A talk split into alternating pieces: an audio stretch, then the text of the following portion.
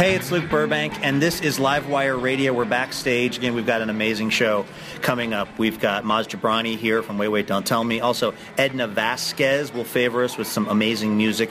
And we've got this lady, Lindy West from GQ and Jezebel, and most recently, This American Life. Hi, Luke. We're talking about commitment this hour. What is the biggest commitment you've ever made in your life that you've regretted? Uh, I dyed my hair black once in college. Blue black, like it was like black with a blue sheen. My self esteem was not doing great anyway in college already, and then, um, you know, I was really stepping outside my box and I was gonna, you know, reinvent myself as like a cool goth. I mean, I wasn't even goth, I didn't even have that. I was just like a weirdo with bad hair. So, your advice to the kids out there in the world who are struggling with that same kind of stuff is trust your fears. Yeah, all your insecurities are, are true. Good, it's going to be a message of hope tonight. From PRI, Public Radio International, it's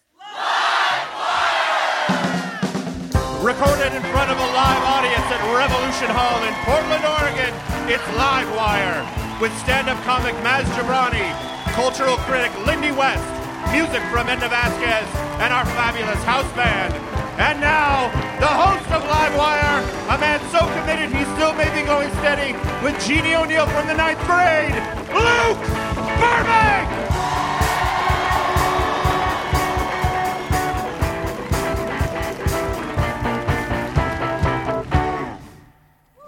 Wow. All right. This is our first show ever here in Revolution Hall in Portland, Oregon.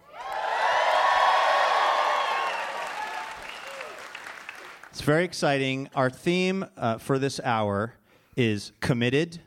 I will tell you that if there's really one person in this country who truly embodies the notion of being committed, it's probably Charles Manson, who's literally involuntarily committed to jail for a very long time. He was in the news this week because he broke off an engagement to a 27 year old woman who wanted to marry him. And she had been dating him since she was 19 years old, which means for eight years this woman was trying to make this relationship work to no avail. I don't know how your love life is going this week, but I can tell you what didn't happen to you. Charles Manson did not sit down across a bulletproof glass from you and pick up the prison phone and say, I can do better.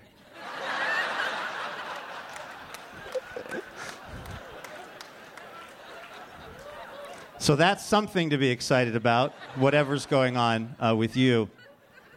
The uh, New York Post, which I have right here, uh, describes why the relationship fell apart. Uh, this is a quote because it came to light that Manson's fiancee only wanted to marry him to gain possession of his corpse, which she planned to display in a glass crypt in order to make money. In fairness, who hasn't been through that? Listen, like most breakups, there is plenty of blame to go around. Okay? Charles Manson is 80 years old.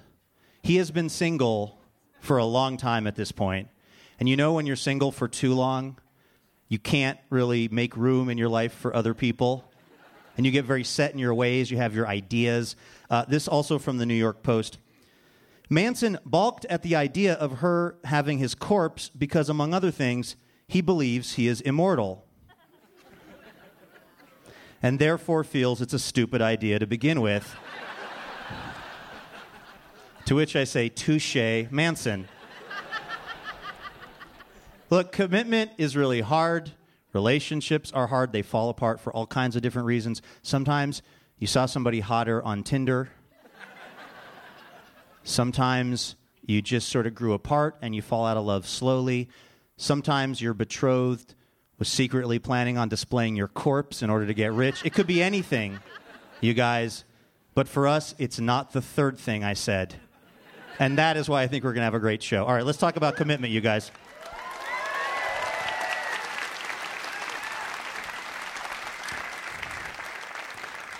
All right, one of my weekly obsessions is the uh, Modern Love column in the New York Times.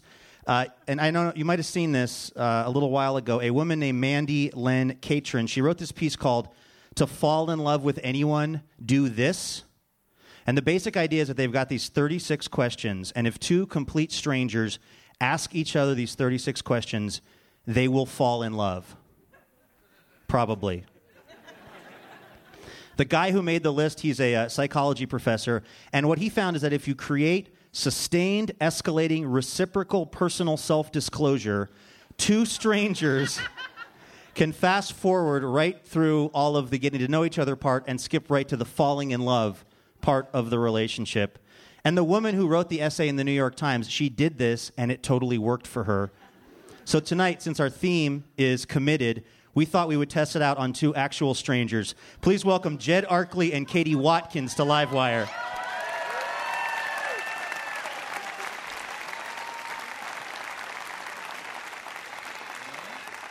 Hi, Jed. Hello. Hey, Luke. Hi, Katie. Hey.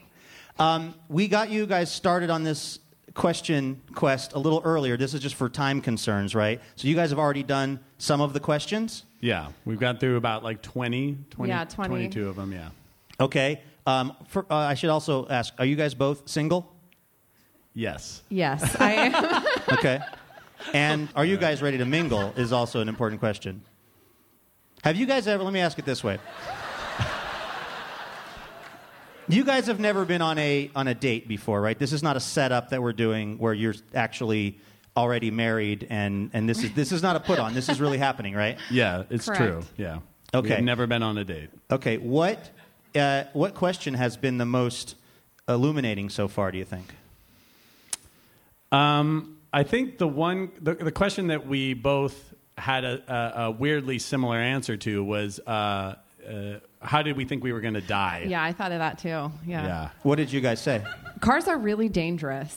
So It was a car wreck. We both It's thought car- we'd die yeah. in horrible car accidents. I, I have been known to text while driving, which I'm not going to do anymore, ever. So that makes me nervous. Yeah. Do you guys know that part of this 36 question procedure is that you also, and I mean this seriously, there's a part where you have to stare into each other's eyes for four minutes. we heard about that. I didn't know that until right when I got here. That's why we didn't tell you before we set this up. Does this, even 20 questions into it, does this feel different to you than other conventional dates you've been on? Yeah, I mean, Ac- yeah. it's it's intense. It it really uh, you start revealing things that you you might not reveal until like date five or six or ever. yeah. Okay, so you guys have about 16 more questions, and then there's the four minutes of staring into each other's eyes. We need you to go backstage, take care of that. We're going to have you back at the end of the show to find out if you have fallen in love, okay? okay. Jed and Katie, everybody. Thank you.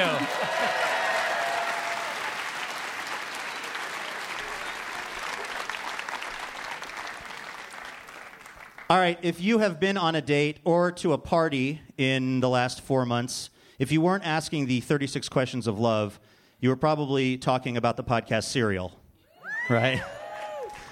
Uh, the show, of course, was a spin off of This American Life. It followed the case of a real life man named Adnan Syed, who back in 1999 was convicted of killing his high school girlfriend, crime he says he didn't do. Serial tried to get to the bottom of things, and uh, the show set all kinds of podcast records. It touched off a national conversation about the judicial system and race and uh, journalism. And it made Serial's host, Sarah Koenig, sort of a household name, at least in households that recycle their grocery bags and probably have gluten allergies. Those households.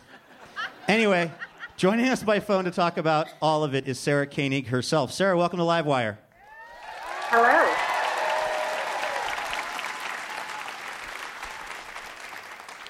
Well, thank you for doing this. I know it's late where you are. It is late. My husband is snoring right now. Are you actually in bed next to your sleeping husband doing this interview? Yeah, I am. He is a keeper. I know. We had a date tonight. It was very exciting. What'd you guys do? Uh, well, we started out by hitting the babysitter's car by accident with our car. And then we went to, we were going to go see a movie, like the one movie that we vaguely wanted to see that's playing in town. And then we got there and it wasn't actually playing. And so we had to see this really uplifting movie for our Valentine's Day called American Sniper. um, and then the guy, like they, they, it was cheap though. It was like only fourteen dollars for two of us. And so then we looked at our tickets and it said senior, like they gave us the senior rate. And, uh, and my husband was like, "Well, you do look a little bit like a granny tonight. Like I wonder if you really thought." See, Uh, romance is not dead. Yeah, I know, I know. But then I asked, like, then I went up to the ticket guy and I was like, um, the seniors, you didn't, did, is that because you think we're seniors? And he was like, no, no, I just felt sorry for you that you had to see this movie you didn't want to see. It's interesting, Sarah, because it sounds like you had, you know, a lot of stuff going on today, and it's like you're telling me stuff about it, and I'm just trying to make sense of all of it and see how it all fits together. And I feel like there are a lot of holes in this date night. Very funny, very funny. Okay, let me let, me ask you, based on that terrible joke I just made, a, a question about the the reaction to the show Serial and the way that it's changed your life, and also a, th- a thing that I've wondered about, which is that this show became so popular that we, the rest of the world, we gossip about it, we make jokes about the characters. It's like it's a fictional thing, and yet these are real people with real lives. Uh, how do you, you know, how do you deal with the pop culture phenomenon that this thing has become? I try not to engage with it um, on that level, you know, I, I because I just can't.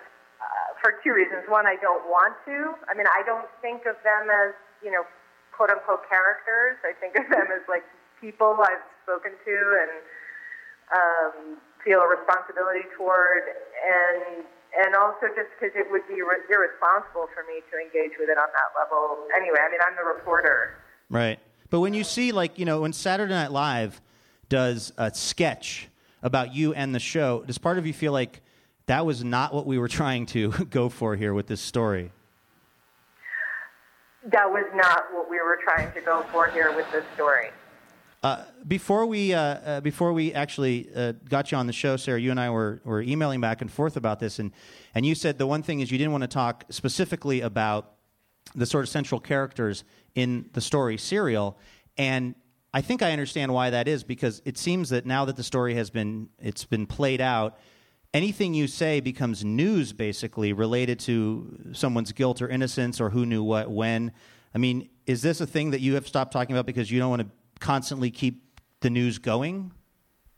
I mean, it's not so much news going. I mean, I, don't think anything I say should or necessarily would become news. It's more like, you know, it's funny that the, the tone of the podcast, I think, is very casual, which is just a way that um, I know how to do radio. It's just like the way that I do my stories. But but I think what that belies, like what people don't totally understand, is like every word we said was so carefully weighed for a million different things and, and primarily accuracy. And so I just like, I have a real fear of just kind of talking out of my ass, you know, about something that is incredibly serious. That's you know? that's our job on Livewire.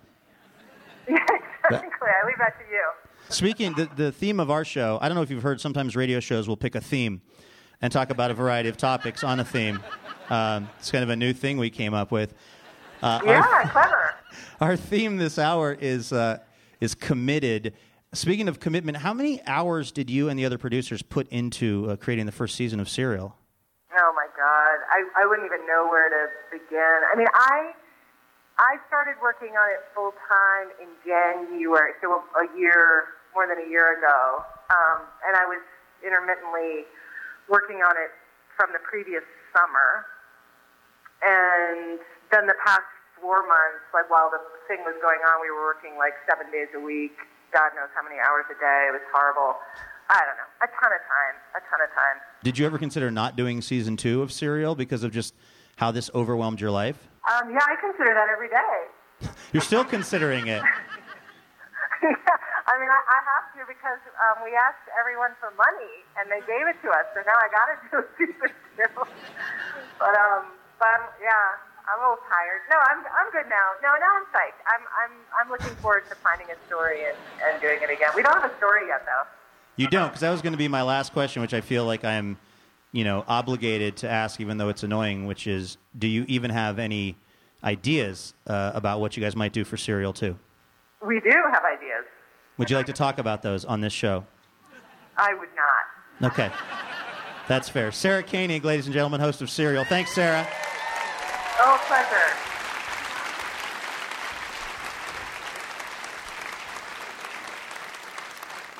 I'm leaving this theater and going directly to see American Sniper in Sarah's honor. You're listening to Livewire Radio, the radio show that is totally committed to our fear of commitment. It's not you, it's us. You just deserve to be happy with a different radio show. That's all we're saying. This is getting weird. Um, we'll be right back.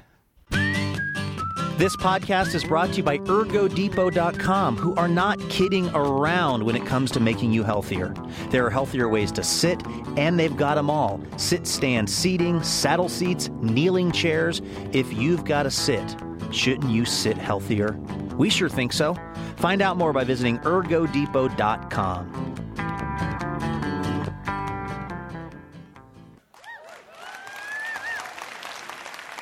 Welcome back to Livewire from PRI, Public Radio International.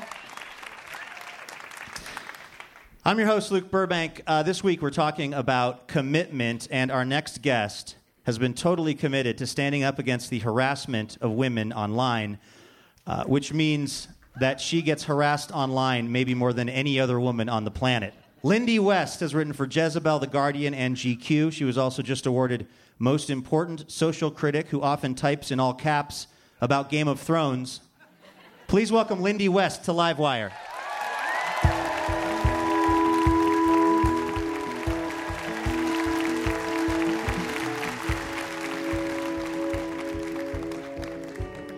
Hi, Luke. How are you? Hi, audience. Uh, I'm great. How are you? I am uh, doing well. I'm, I'm really happy you're here. Like many people in America, I was listening to your recent This American Life piece uh, and crying a little bit uh, as I uh, heard you talk to a internet troll who had created a fake Twitter account based around your deceased father. Yeah, it was pretty cool. Uh, Was that was that cathartic for you to talk to him, or or was it just bringing up a lot of old feelings? Because you also cried during the piece. I don't know if you're aware. I did cry. Um, yes, I did. Thank you for reminding me. Um, no, it was. Uh, it was. I guess it was cathartic. Yeah. I mean, it, it was satisfying. It does feel kind of a long time ago, though. Like when we actually had that interaction. So mostly, it was just fascinating to get to talk to this person who kind of feels like an alien. Like, who does that?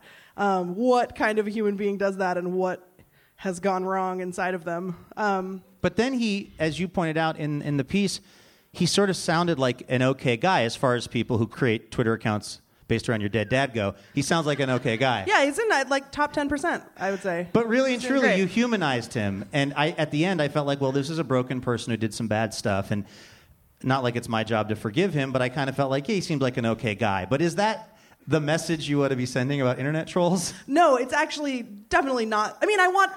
I, I want to send the message that all of these people are humans because I think it's important to remember that human beings do terrible things, and it almost absolves them of of responsibility if you just think of them as a monster. You know what I mean? But I am certainly not trying to send the message that everyone needs to forgive uh, and you know hold hands with people who abuse and terrorize them. Um, but I do think it's valuable, um, even just it, it, it's changed the the tone of my interactions with people who harass me now because I've sort of set up this framework where okay, you can do this, but I've already proven that you are a pathetic, sad um, shell of a creature. You know what I mean? Because the the piece is very. Um, he's very vulnerable, and he's like, I was, I hated, I hated myself, and I was lonely, and no one loved me, and um, I was miserable. So now that's out there in the world. If people come at me, well, sorry. Right. You Like- just forward them the link from the This American Life Yeah. website. This is you. Haha, I tricked you. Like it's it's it's like it's just reframed all of those um, all those interactions i- in a way that I win. I, I was wondering if you remember, uh, if you remember a night, I don't know, like maybe five years ago, you and I were at a restaurant on Capitol Hill, and you had just written, I think it was a really hilarious kind of takedown of the Sex and the City movie, and your Twitter account was it was like a jackpot that was on like all cherries. It just you just kept adding followers and like you know people were retweeting you, and you and I were sitting there, and you were just like, "Holy crap!" Like it was really exciting. Could you have ever known that most of those people would be nightmare humans? had no idea. That was definitely the first time I went viral or the first time that I got any kind of national attention. And at the time, it was very exciting. And little did I know that it was just going to be a steady, like, IV drip of poison i- into my heart.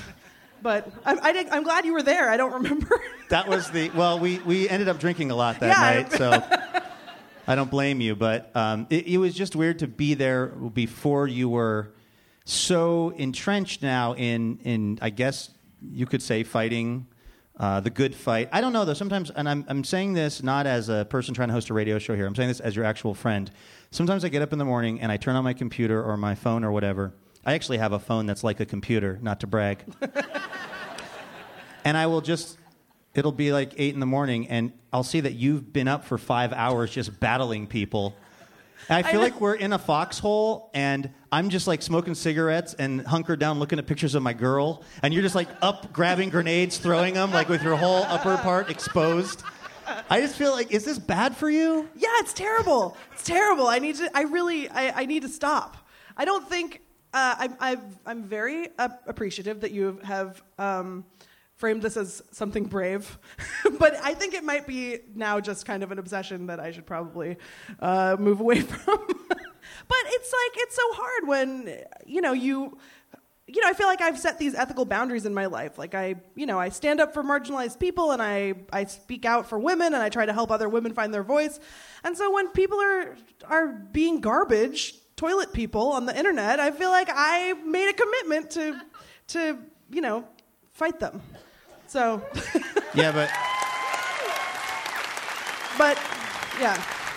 I'm not sure that my brain my brain is going to thank me in the long run. or your heart, right? I know, I, I feel know. like you need to have a, like a Green Lantern moment where you give the ring to ah. somebody else right before you die. Does that Do happen you in Green? Lantern? I think so, right? The cartoon version, that's how it happened. I don't know if that was in the real story. I only saw the movie, which was the most confusing thing I've ever seen in my life. I feel like you need to. Have you identified some people that you can pass the torch to, so you're not like 80 years old on whatever a computer is? Then I mean, what are Yelling? you doing? I hear you have a fancy computer that's also a phone, Luke.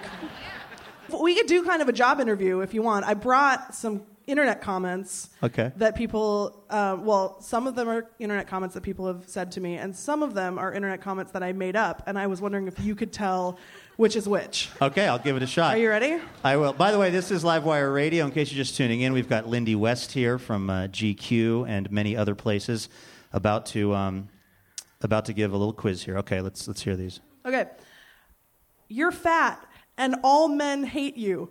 Eat some broccoli. Bye bye. Real or fake? It feels like nobody would ever write that with that little creativity, which makes me think it's real. Real. It's real.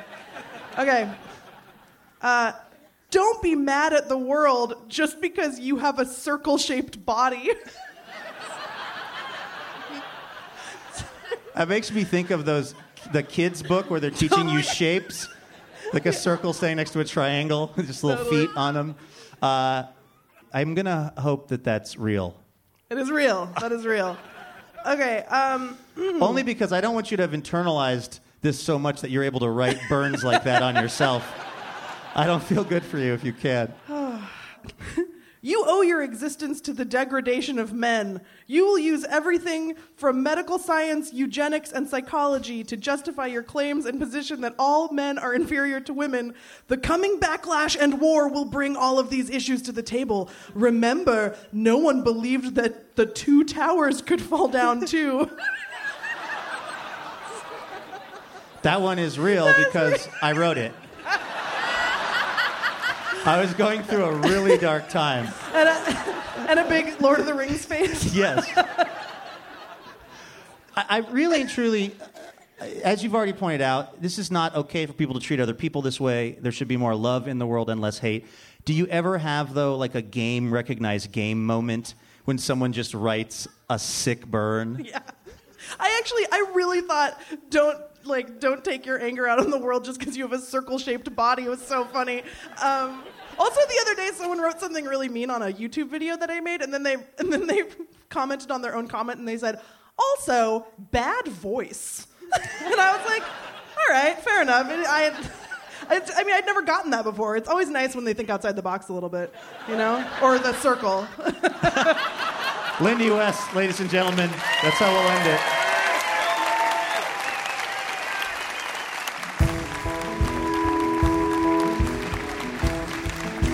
That right there, that was Lindy West, and you are listening to Livewire Radio coming to you from our new home at Revolution Hall in Portland. Hey, if you're going to be in Portland on Saturday, February 28th, you have got to come by and check out a live taping of Livewire from the beautiful new Revolution Hall. Uh, we've got Daniel Handler, creator of the Lemony Snicket books. There also writers David Shields and Caleb Powell, plus Mary Pilon with her book about Monopoly, all of the intrigue that went into the creation of that game, plus Martin Starr from Party Down and Freaks and Geeks, and music from Lucky Peterson. It's going to be an unforgettable night. Get your tickets at livewireradio.org. Our musical guest tonight is Edna Vazquez. She arrived here in the U.S. at age 17, where she quickly went from playing quinceañeras to TV appearances and opening for some of the country's most beloved indie bands. Her most recent CD is Ser Abstracto. Please welcome Edna Vazquez to Livewire.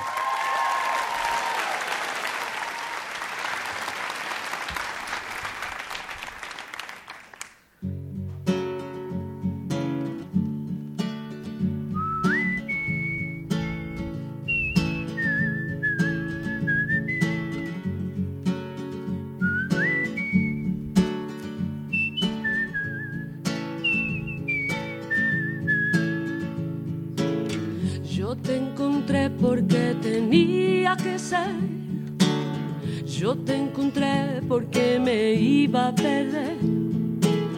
Tal vez fue esa luz de tu corazón la que me dio la paz y el cielo alumbró.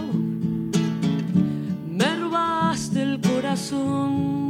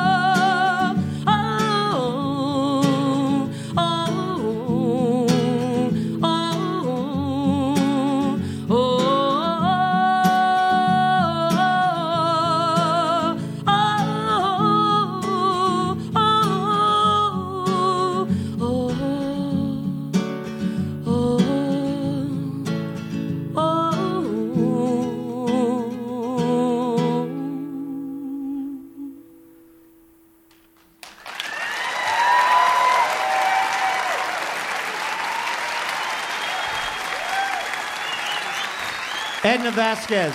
right here on Livewire. Her new record is Ser Abstracto. Livewire is brought to you in part by New Belgium Brewing, this week featuring Portage Porter, a warm, toasty porter with chocolate aromas and a deep brown hue that tells the world, yes, I can handle a dark beer because I am a person of substance. and yes, that is also hot wing sauce on my face because I contain multitudes. More information at newbelgium.com. Maz Jobrani is a stand up comic and founding member of the Axis of Evil comedy tour. After two Showtime specials and a three million hit TED Talk, after that didn't stop him from being offered roles as a terrorist in film and TV, he decided to finance, write, and direct his own film, Jimmy Vestwood, American Hero. His latest book, I'm Not a Terrorist, but I've played one on TV, covers important subjects like how to properly be killed by Chuck Norris and how one becomes the Persian Elvis. Please welcome Maz Jobrani to Livewire.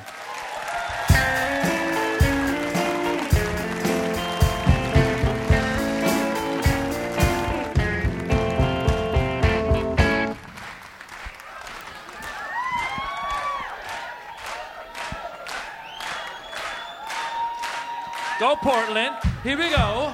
Hey Portland. Live wire. Here we go. Luke Burbank. Go Portland. Uh, uh. Okay, that's it. That's all I got. That's all I got. I'm, I'm getting old. I can't. I can't dance too long. I, I get tired. I need Advil. Uh, this is cool, th- guys. I'm excited to be here um, in Portland. I live in LA. I flew up here to Portland, and you guys, this is a great place. Give it up for yourselves, Portland. I love you guys. Um, but I, but when you go to eat, there's a lot of waiting, uh, a lot of lines. Someone said go to Toro Bravo, and I went, and I said I want to eat, and they said no problem, it'll be an hour and a half. And they said, but there's a bar next door, you can get a drink. So I went to get a drink, and they go, it'll be about 45 minutes for the drink. but we got a bathroom, you can use the bathroom for. Uh, yeah. So I, I, live in LA. I'm actually I'm originally from Iran. Um, thank you. Um, yeah, not a lot of Iranians in Portland. Kind of weird. Are there any Iranians here? Any? Any at all? No. Okay, I didn't think so. Um, a lot of white people. A lot of white people in Portland. Yeah. Not even that many black people. I saw three black people. They were lost. Um, they were like, "How do I get to LA?" I go, "Come with me. We'll take you." Uh, I actually, I actually grew up in Northern California. A lot of my friends were white guys growing up. Like I, I had friends like uh, like Sam and Brett and Jesse and Ryan, and yeah, I became very Americanized. I did. Like I have a 401k. I have a 401k. Um, that's very Americanized because a lot of immigrants don't have 401ks, okay? Because a lot of immigrants, we come from like wars and revolutions. We don't believe in putting your money in the bank for retirement at 65 because we're afraid that another revolution will happen before you get there. A lot of immigrants don't even know what a 401k is. I told my mom I had a 401k. She had no idea. She thought it was a new Mercedes. She's like, Are you going to lease it or buy it? Which one is the. My aunt was there. She's like, Don't be as stupid. He's running a 401k race. That's the wrong. That's. It's a long way to go for breast cancer, Moz.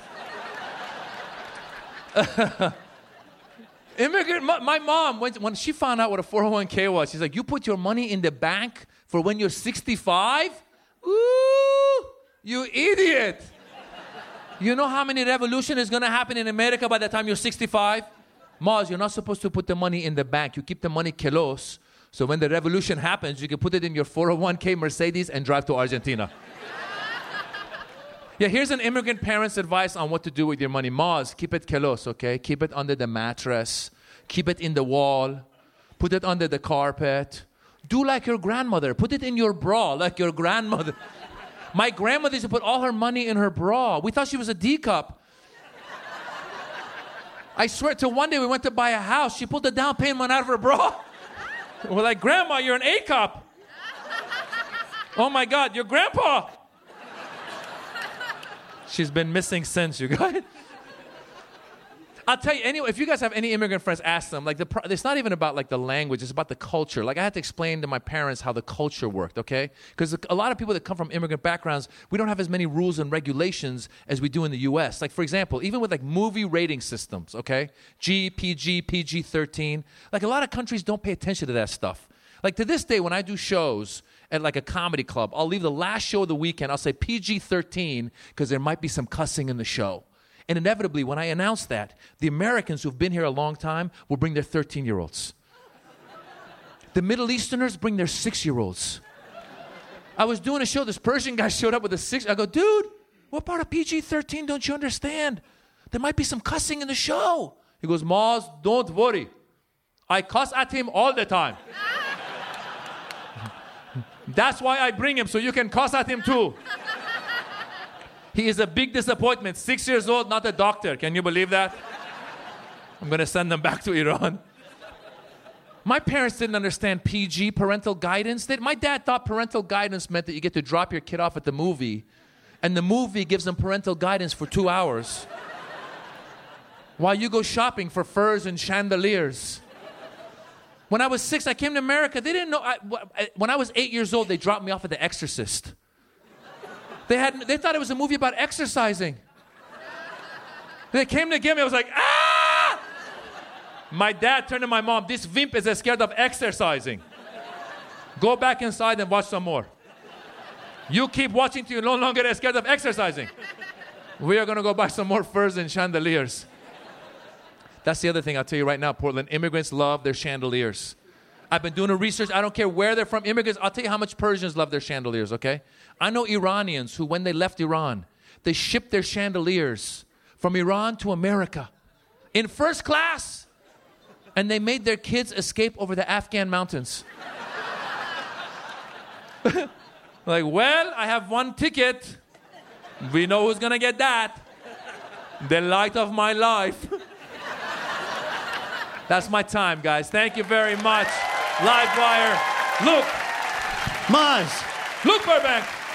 Maz Jobrani. Luke. We have to. Um, I want to talk about your book in a minute, but but first I want to ask you because the theme of this hour is committed, and you committed to doing something that's pretty insane, which is that you made your own film, Jimmy Vestwood, which you wrote, kind of uh, directed, financed, right? You did all of this? I will take the director credit, even though I didn't direct it. Um, uh, there was actually a gentleman by the name of Jonathan Kesselman who had done a movie called The Hebrew Hammer. He directed it. Oh, sure. Yeah. So, uh, but I, I co produced. He's really covering his bases in the sort of Jewish Arab conflict. Listen, man, it's all about peace, baby. I mean, uh, every morning we come on set and just hug it out. That's good. Every morning. I don't hate you, you don't hate me, and uh, it was great. And uh, um, until I brought my cousin Ahmadinejad to the to the. He is a downer. But but you he he looked at the director. He goes, "You don't exist." I go, "Don't say that." Recognize him. It was very. It was a weird moment. Very weird. Yes.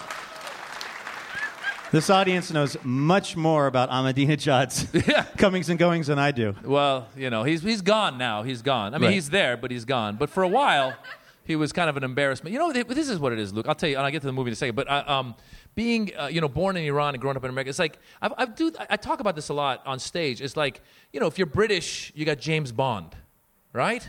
I mean, uh, and if you're Iranian, it was like Ayatollah. He's just not sexy. Although that beard would be very in style in Portland right now. You're right. I've seen a few Ayatollahs walking around here, guys. I've seen it described as prohibition cosplay in this city. Everybody's just brewing some kind of artisanal something uh, somewhere. But you and I have been on uh, Wait, Wait, Don't Tell Me together a number of times. And when the movie was, was coming out, you were telling me about all of the moments where like you show up at the beach and they have the wrong kind of prop and you're looking around for like who's in charge and you realize like you're in charge Oh, Luke, you know what it is? It's like I have the I have such respect for filmmakers and especially independent filmmaking. Like we didn't have much of a budget, so our um, props department, you know, usually if you have a big budget, props department gets involved like you know a couple months in advance. Well, ours got involved like a week in advance. And we had a meeting, and I thought they understood what I said when I said, Listen, my character is going to come out on the beach, and he's going to have a huge beach ball that he will be hidden behind, and all we see are his legs.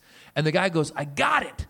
And then I showed up the day of, and I was parking in the beach at the parking lot, and I looked down, and there was this like very small see through beach ball.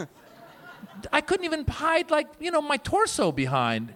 And they were there, and I go, oh, maybe that's just the prop beach ball that they're using to get the lighting right. So I walk down. I go, hey, what, what's this? And the, and the guy goes, this is this is the beach ball. I go, no, I, t- I told you it's got to be big. And he goes, oh, I couldn't find one. I go, well, you could have told me the day before. So basically, it was the situation because you sit there and they go, I go, well, what? It was like 7 a.m. on a Sunday. I go, is there a beach ball? There's got to be a beach ball store. What time do beach ball stores open up? Like, I In, don't know. in LA, like 5 a.m. 5 a.m. There's a beach ball guy. I got big beach balls here. Big beach balls. Big beach balls for movie scenes that hide your whole body but your legs. That's I know that guy. His commercials are crazy. That guy's crazy. Yeah. I'm crazy. All beach balls must go. We're marking down the price. not, not only you get, you get, you not only you get a beach ball, you get knives, Ginsu knives to pop the beach ball. Um, they were like, "Listen, we can't get a beach ball, but we found a. Uh, I'm not kidding. We found a uh, yoga ball store. You know those like balls? that Yeah. you- I go, People sometimes sit on at work. yeah. They go, there's a store that's going to open up in an hour that has big yoga balls. I was like, well, that's going to be weird. Um, we got to write that into the movie. Like, I got to, like, before I do it, I have to have a moment where I go, good thing I brought my yoga ball to the beach. Is that in the movie? no, they, they, they, even that, they were like, oh, they don't have a big enough one. So basically, what happened, thank God you have, like, very creative people there. And the DP was like, director of photography. That's for those who don't know DP. uh, he was like, "Hey, let's use a surfboard," and you're like, "Because it's, it's a silly movie." I was, I, call, I say it's like the Persian Pink Panther meets Borat. It's very silly. So I'm trying to hide at the beach, and instead of having the beach ball, I end up hiding behind like a surfboard. It's very cartoony, and uh, that's the best we could do. So if you see the movie, don't judge me, people. It was. Let's talk about. We're talking to Maz Jobrani, by the way. His book is "I'm Not a Terrorist, but I've Played One on TV." Um, you were in a Chuck Norris movie, and as you write in the book, if you're a Middle Eastern guy and you're in a Chuck Norris movie, you ain't getting the girl. Nah. You're, dying. Yeah. That's why you're there. Yeah, you know, I've, I've noticed watching those movies, uh, you're never going to be a sidekick. It, it, it's never Chuck and Hassan saving the world. never like, Chuck, you get those guys, I get these guys. See you back at the base. Uh, no, not going to happen. So yeah, I, I talk about it in the, in the book, and um, it's interesting because what happened was I, I had a day job at the time, and I was trying to get out of my day job. So I was like, what, you know, and, and I got offered this part to play an Afghan terrorist who's in Chicago, who's going to blow up a building in Chicago. This is before September 11th. So I go, you know what? What I'm going to do? I'm going to take this part because first of all, it'll help me quit my day job, and secondly, I'm going to show through my acting why this guy's doing what he's doing. I'm going to humanize this character as an a- as a thespian. You know, I was trained. Um, so Working with the great Charles Norris. Yes. or as the French say, chouk nourrice. Yes, good old chouk. Um, so I go down. I go. They filmed it in Dallas. I went down. You know, this is when he had Walker Texas Ranger. So I go down to the wardrobe fitting, and they go, "Okay, here's your shirt. Here's your pants. Here's your turban." And I was like, no, I'm sorry. Actually, I'm trying to do this right. And I've done my research. Afghans in America do not wear turbans. Uh, and especially Afghans in America who are trying to blow up buildings do not wear. Unless if you're hiding the bomb under your turban, in which case, that's a good move. That makes sense. So uh, I go, the, the wardrobe lady, poor girl, she's like, listen, they want you to wear the, I- the turban. I go, listen, just tell the producers I've done my research. Let's just change this. And she goes, I'll talk to the producers. We'll see what happens. So next day I show up at my, uh, at my dressing room, and there's my shirt, there's my pants, and there's a scarf. And I was like, ah, I said, see, I asked you to speak. Thank you very much. You talk to them. I will, de- I will gladly wear a scarf, no problem. And she's like, no, that's not a scarf. That's the turban. You just got to wrap it up. so I wore the stupid turban, and I got killed in the movie. Now, now that you are Maz Jobrani, filmmaker and uh, stand-up comic, author, and all of this, if eh, but you still have a family. Yes. Is there a role like that that that's been offered to you since then that you're like, eh, I'm not going to do that? Well, I actually stopped uh, auditioning for terrorist parts. Oh, that was good. Thank you. That, and uh, so I haven't worked in eight years. Um, uh, I do a lot of NPR. yeah. Yeah. yeah. Yeah. Well, I mean, do you think there is a day that will ever come where we will not embrace all of these stereotypes so much? For one thing, I mean, we are evolving, uh, apparently, as a as a species of, of humans. Will there be a day when, when, if your last name is Jobrani, you will not mostly be submitted for terrorist parts? Um, I think if I continue to make my own movies that day, but I just got to get a better better props department. That's all. That's been holding you back. That surfboard scene did not play. I'm telling you, dude. If I could just get a beach ball, uh, my career will take off. That's all I got to say. Yeah. All right. Yeah. Well, we'll look for it. Maz Jobrani, ladies and gentlemen. Thank you. Thank you, Luke.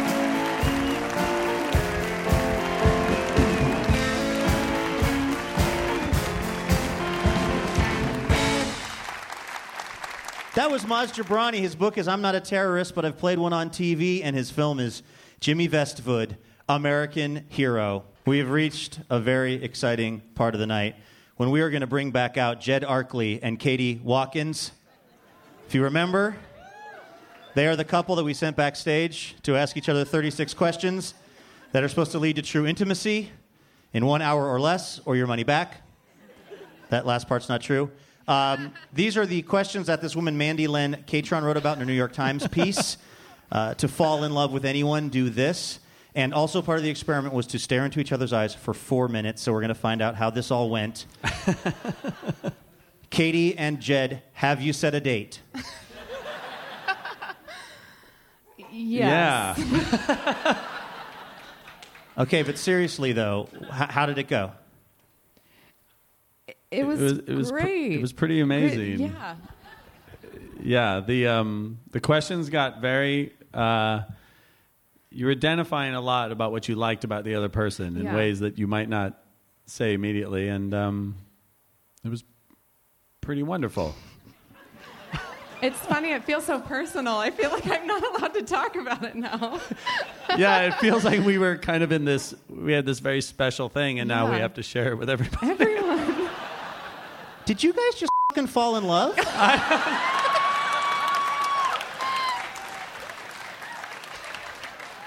I feel I'm so shy right now. I feel. Yeah, we're we're blushing a lot. My ears were burning. Yeah. Yeah. this was not how we were expecting this to go. how how was the uh, the four minutes of of staring into each other's eyes? Because I don't think my wife and I have ever done that. I mean, I, I, I I think it, it starts with you, you, you're smiling a lot and you're laughing, and then you're not sure where to look. There's a lot of w- places to look when you're staring in someone's eyes. You don't realize that. yeah, You like can- which eye? to Which look at. eye? Yeah. But Um, and then I, I don't know. After about like a minute and a half, it felt roughly, yeah. yeah we kind of locked in. Yeah. Yeah. I I mean, is, is this going to lead to a, a follow up date? That was one of our we statements. Yes. Yeah. We, s- agree that we should both go on, another on a date. date. Yeah. If you guys.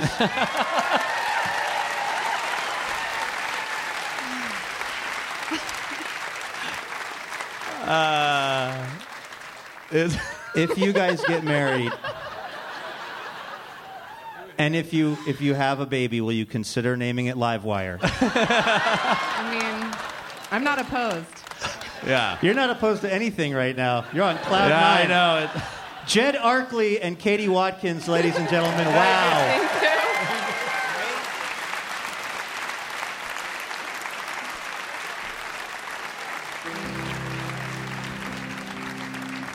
Well this has been a hell of an hour. Guys, welcome home, huh? i like my heart is really racing right now I can't just- believe it worked, to be honest. It's like witchcraft. i think we just put a series of dating websites out of business Yeah. Yeah. You know, I was in in talking about doing that this week and would that work and how great would it be? I started thinking to myself, what if I, Jason Rouse, started carrying around those 36 questions on me at all times and would sort of like introduce them into conversations with women? Like instead of the pub quiz, let's I have this game and And then I thought maybe I could just get a really good condensed version that I could spring on people like on the bus, like three really good questions, because I have a short attention span. Um, Is that what you learned tonight? Was that your takeaway from this? Is that what we're talking about? I mean, Yeah. No, I mean, yeah, I think I think it just worked, Luke. I'm going to have love in 36 questions. So yeah, I'm putting a set together, I'm laminating it, putting it in the breast pocket. that was Someone tonight seat 42. that seat's empty. I could actually see it from Is here. that true? Yeah. Well, it'll be easier than I thought. What about you?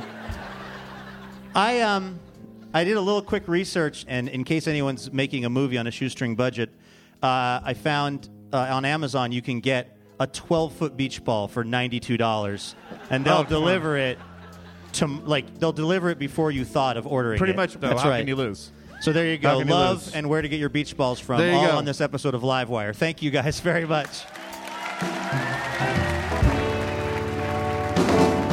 Thank you everyone for coming out. Have a great night. We will see you next week.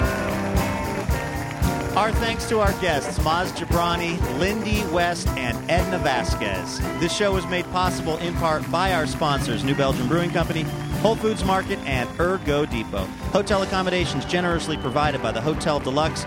Robin Tenenbaum is the executive producer and co-creator of Livewire. Courtenay Hameister is head writer and producer. Jim Brunberg is producer and member of our house band, along with Jonathan Newsom and Dave Jorgensen.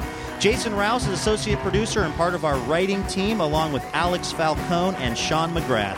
Graham Nystrom is our technical director. House sound by D. Neil Blake and lights by Jillian Tabler.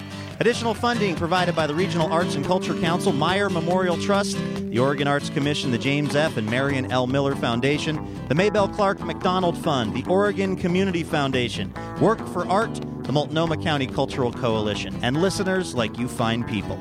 For more information about the show or becoming a member of Livewire, visit livewireradio.org. You can download our podcast on iTunes, Stitcher, or SoundCloud, and find us on Twitter and Facebook at Livewire Radio. I'm Luke Burbank, and we'll see you next week. PRI, Public Radio International.